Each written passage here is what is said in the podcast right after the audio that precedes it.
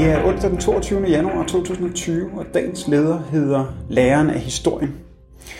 23. januar markeres 75-året for den røde hærs befrielse af fangerne i den nazistiske korsetlejr Auschwitz. Stats- og regeringschefer fra en række lande samles for at markere dagen i Yad Vashem, som er et mindecenter for ofrene for Holocaust, opbygget i Jerusalem af det israelske parlament Knesset. Blandt deltagerne er den danske statsminister Mette Frederiksen.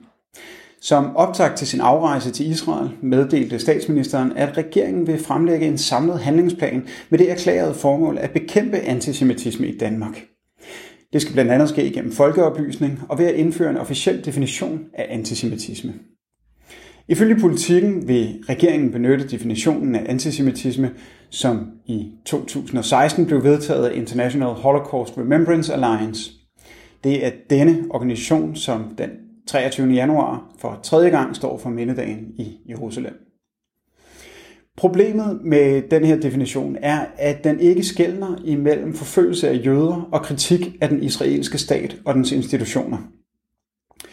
Vi har set den her opfattelse øh, sprede sig, blandt andet i USA, hvor der er en voksende kriminalisering af boykot Israel og tilsvarende bevægelser, der fordømmer Israels overgreb på den palæstinensiske befolkning og Israels besættelse af palæstinensisk land.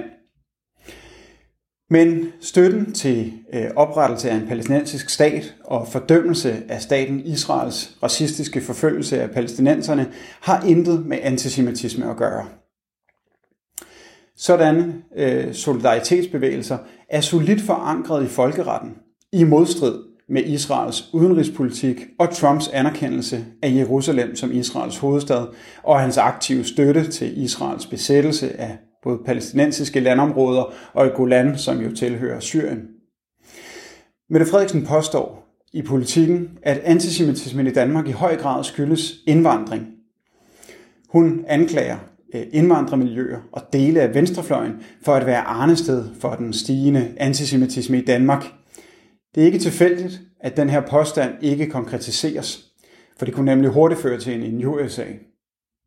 Skænding af jødiske gravsteder og lignende forbrydelser er blevet begået af danskere på den ekstreme højrefløj.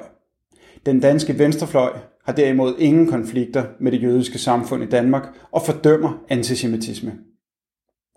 Men det er som oftest venstrefløjen, og også i Socialdemokratiet, som i årtier har været drivende i modstanden mod Israels krænkelser af folkeretten. I den sammenhæng er det også værd at notere sig, at Mette Frederiksen benytter anledningen til også at kritisere Labour-formanden Jeremy Corbyn, hvis kritik af staten Israel ligeledes udlægges som antisemitisme. Holocaust giver ikke staten Israel nogen særlig ret til at bryde folkeretten og behandle palæstinenserne som andenrangsmennesker. Det burde være en vigtig lære af historien.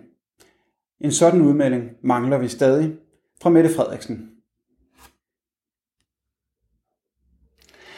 Du har lyttet til dagens leder fra Arbejderen.